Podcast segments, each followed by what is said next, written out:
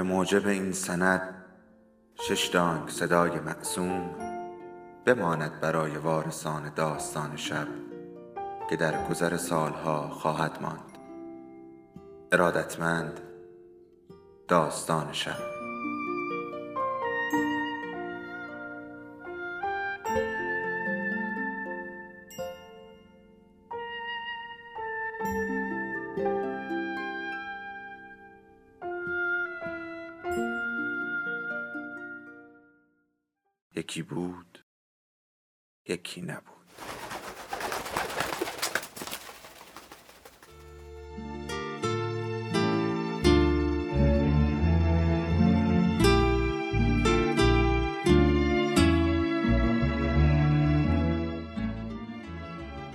19 نوامبر 1952 24 آبان 1331 استنفورد. محبوب من دیروز جمعه بود. صبح مدرسه رفتم. یازدهانیم که برگشتم کاغذ عزیزت و بسته مرحمتیت را دریافت کردم. چقدر خوشحال شدم و چقدر خدا را شکر کردم. بی هیچ تأخیری رفتم در را به روی خود بستم و دل استراحت نامه عزیزت را خواندم. قربان تو شوهر نازنینم بروم. الان که این کاغذ را می نویسم شنبه 15 نوامبر است. یعنی 75 روز است که از تو دورم. دو بعد از ظهر است. کاغذت را دیروز دو بار خواندم. بعد رفتم نهار خوردم. دیروز اصلا حالم خیلی خوب بود. نامه عزیز تو آمده بود و بعد هم رفتم بسته ها را دریافت کردم. کتاب نیرنگستان هدایت و داستان پهلوانی های گرشاسب و داستان موش و گربه و نرگس.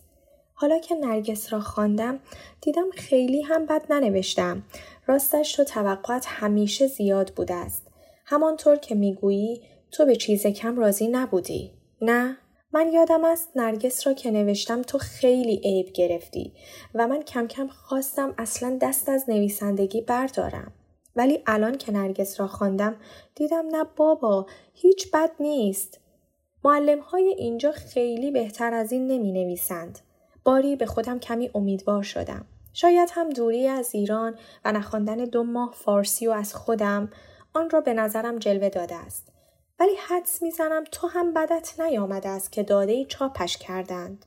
مرداب را هم بده چاپ کنند و برایم بفرست و بعد هم دستی توی در بازار شیراز ببر و آن را هم چاپ بکن. از کارت ها و از بسته مرحمتی یک دنیا متشکرم و مخصوصا از قصه کدوی قلقل زن و بلبل سرگشته بیش از همه. زیرا واقعا به دردم خورد.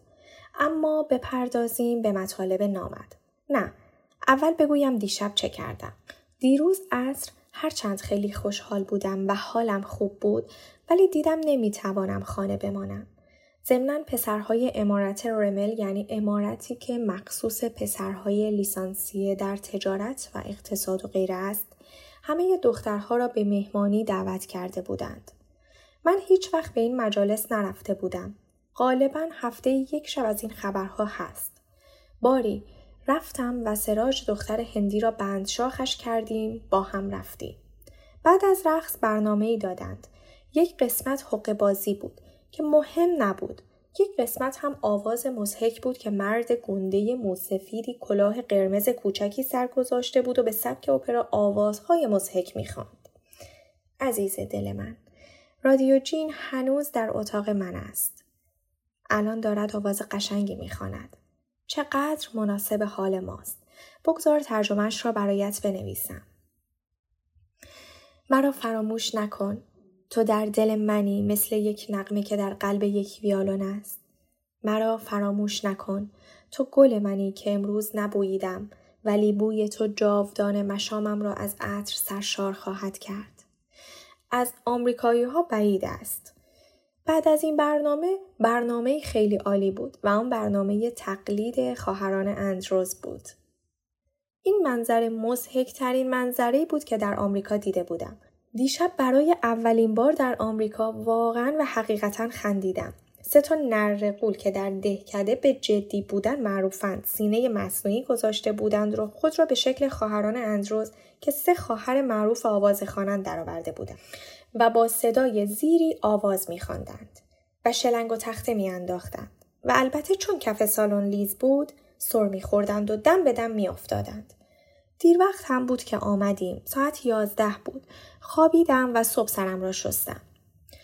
امروز آفتابی است و تعطیل هم هست. شنبه است.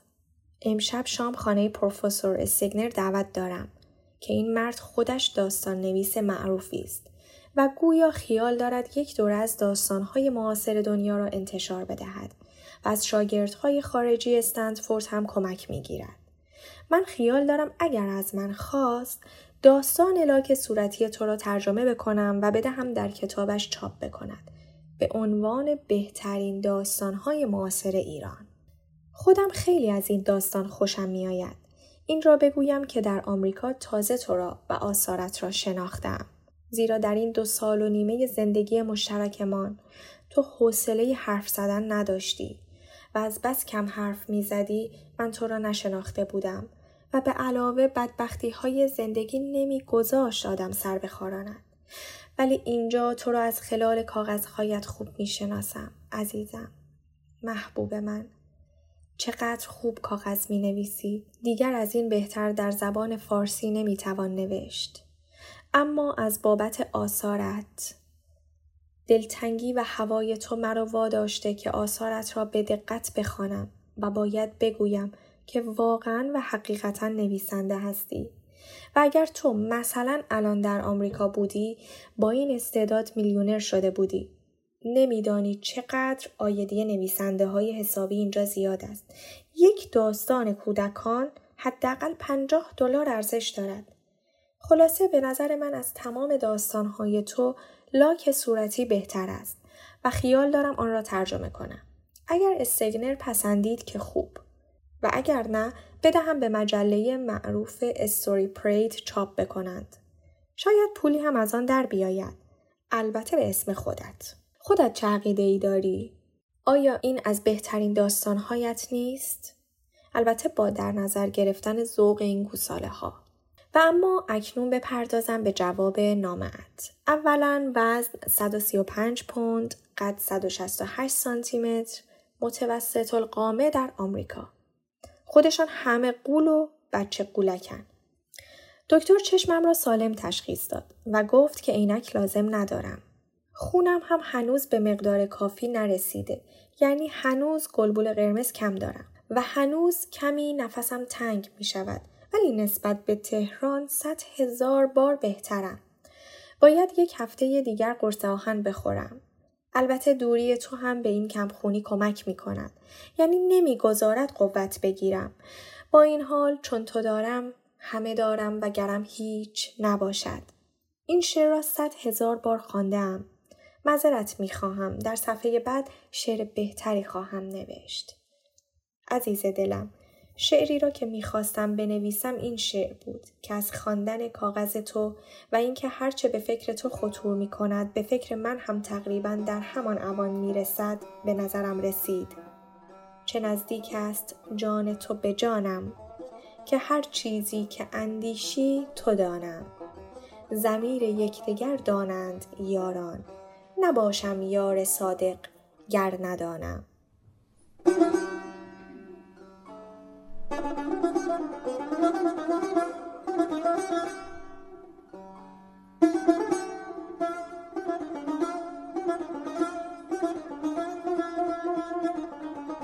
باری قلم هم خریدم.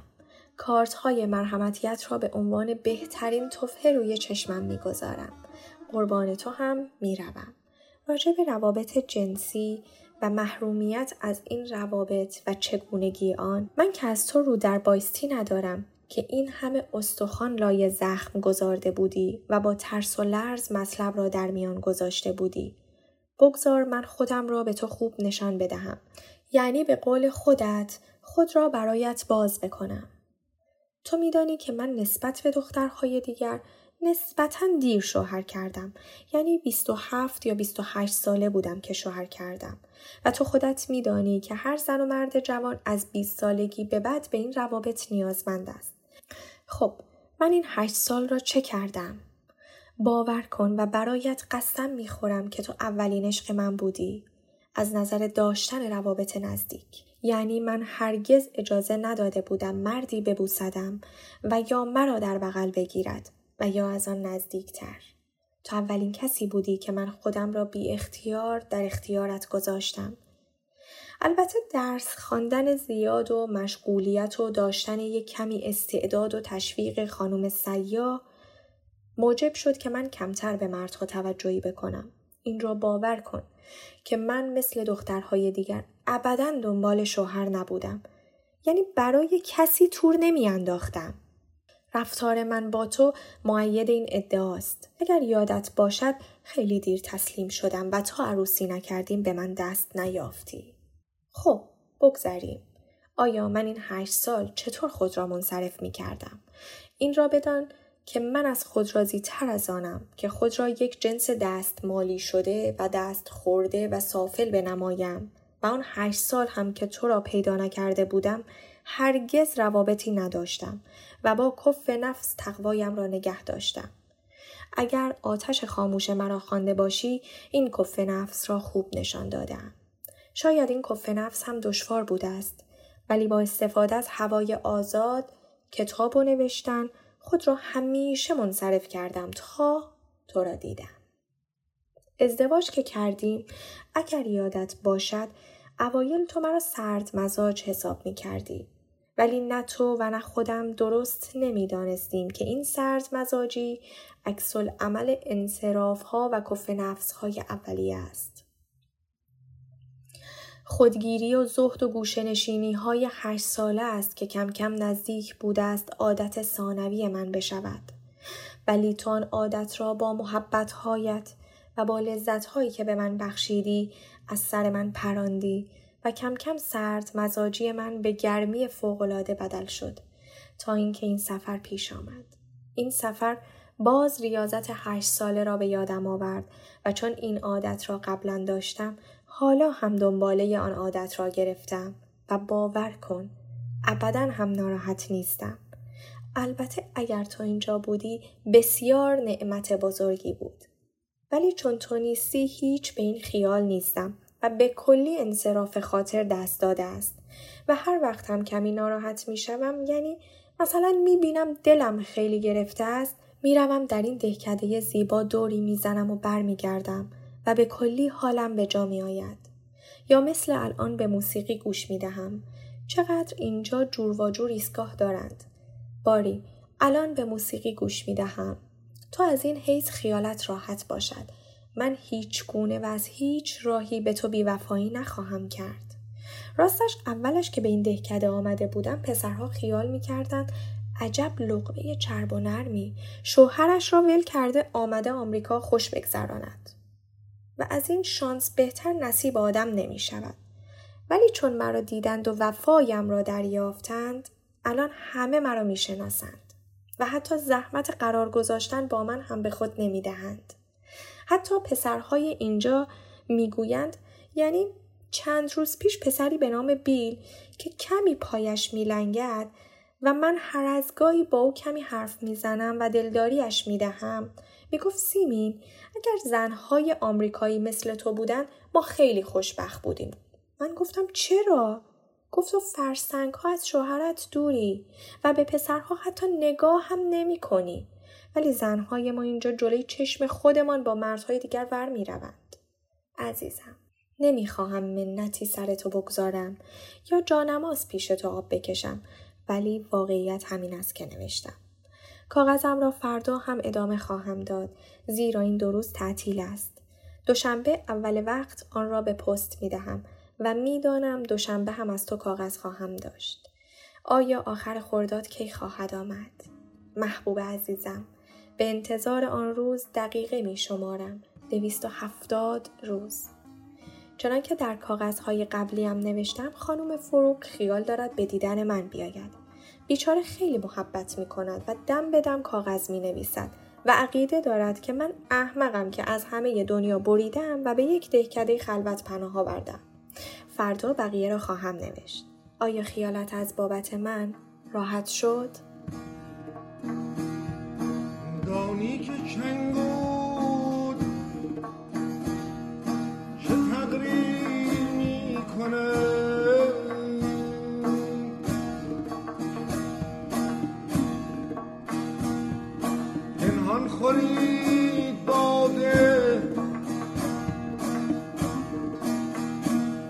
یکشنبه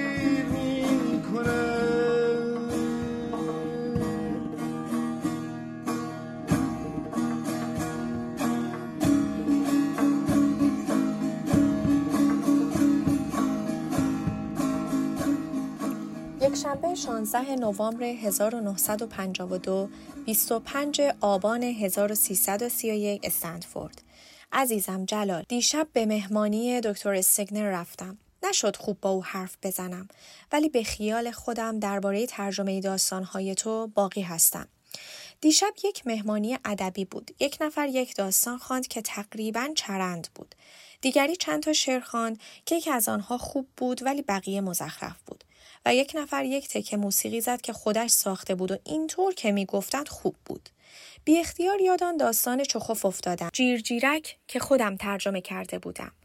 بعد که سر درآوردم این اتحادیه نویسندگان پالو آلتو بوده است. جلال عزیزم با خیلی هایشان حرف زدم. خیال من این است اگر خدا مدد بکند اینجا قرار و مدارهایی از قبیل داستان نویسی و ترجمه داستان و نمایشنامه و غیره با یک دستگاههایی بگذارم که وقتی انشاءالله به ایران برگشتم دنبالش را بگیرم.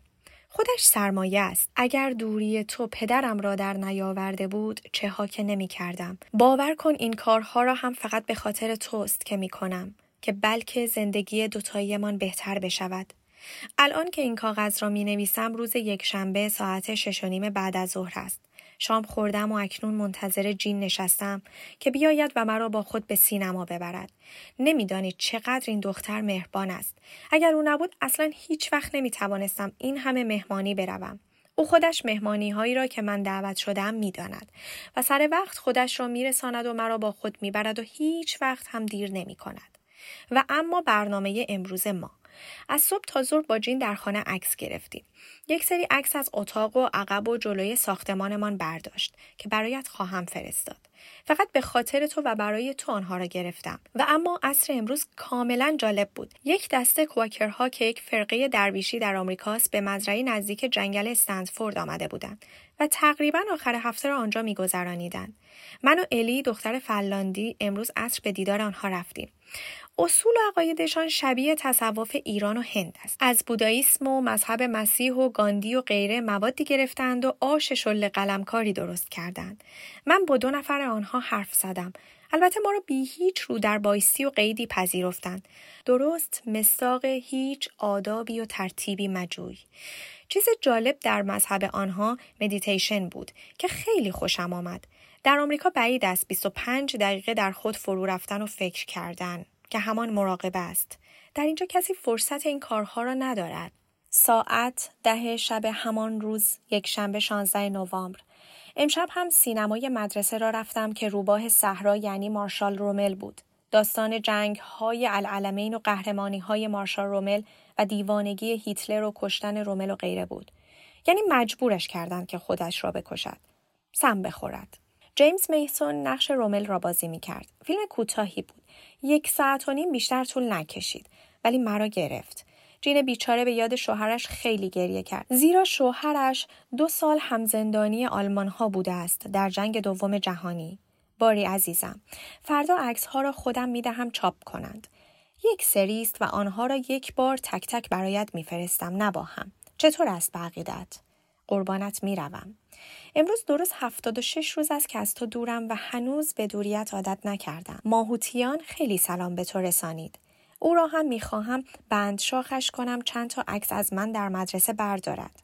زیرا در مدرسه هنوز چندان عکسی بر نداشتم.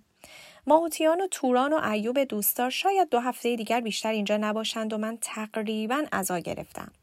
زیرا بالاخره هرچه بود اینها ایرانی بودند و زبان همدیگر را میفهمیدیم.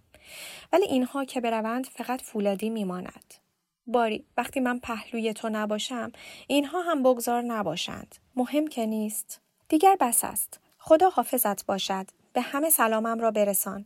مواظب سلامتی خودت باش. خود را قوی بکن تا من برگردم. حالا که جا هست مراقبه کواکرها را برایت می نویسم. شبیه مراقبه درابیش ماست. منتها با ذکر خفی. مغز را خالی می‌گذارند و مدتی یک ذکر خفی که معنایی ندارد و سه ریست میان مراد و مرید را در دل تکرار می کنند و بعد باز ذهن را خالی می‌گذارند. یادم است که فروزانفر که به ما عرفان درس می‌داد در دوره دکترا یک روز از او پرسیدم در حال حاضر عرفان ایران به چه صورت است؟ و آنقدر سماجت کردم تا ما را به چند خانقاه برد.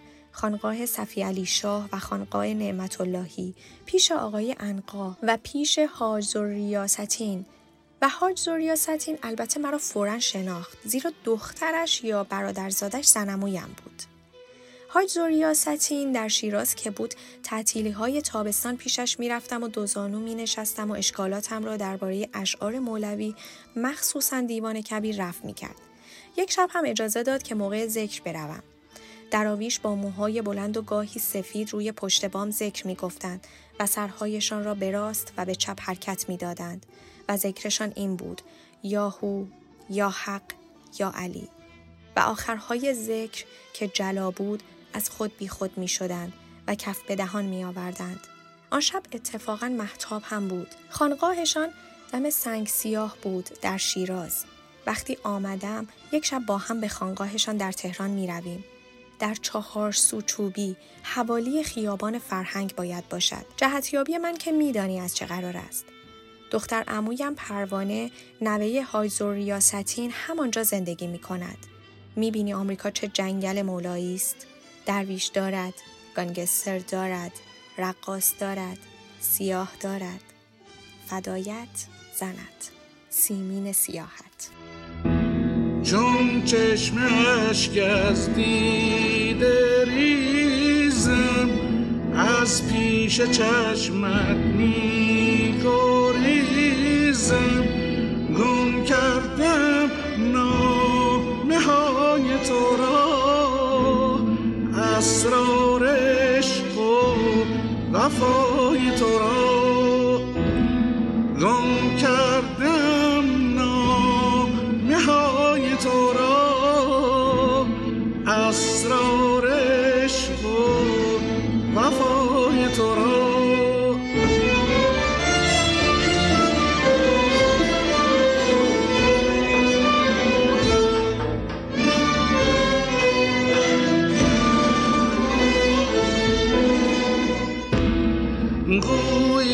ز دستم رفته برون. دامان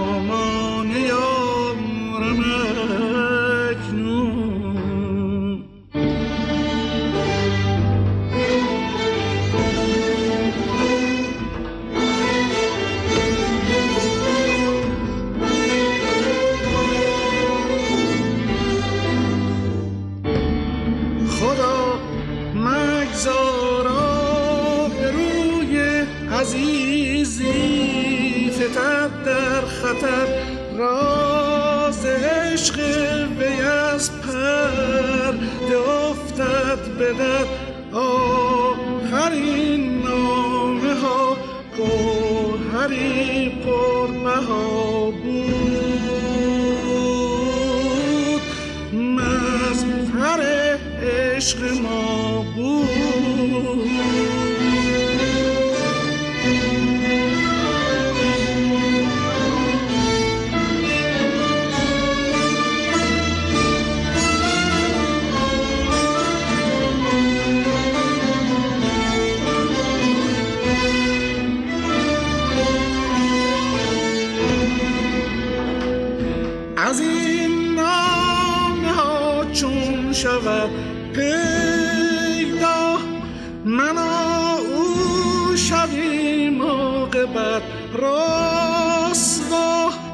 کسی گر بیابد آن را فتنه انگیزد وام از من گریزد.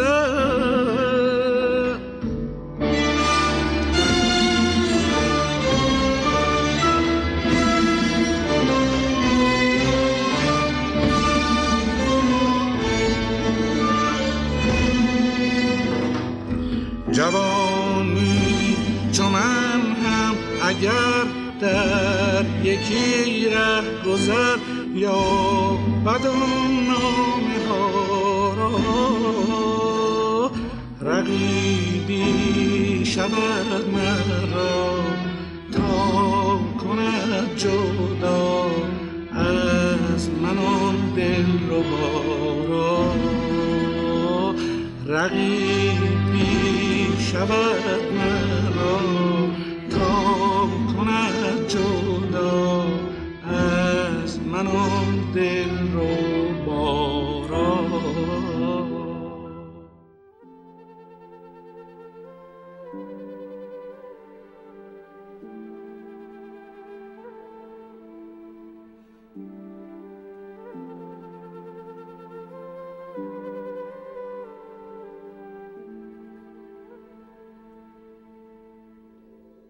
داستان شب بهانه است. برای با هم بودن دور هم نشستن شنیده شدن.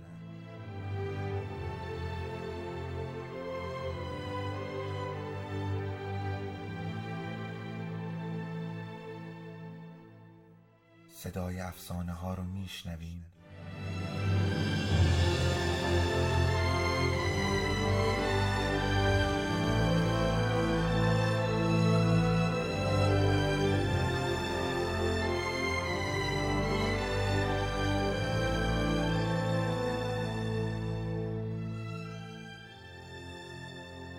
下辈子。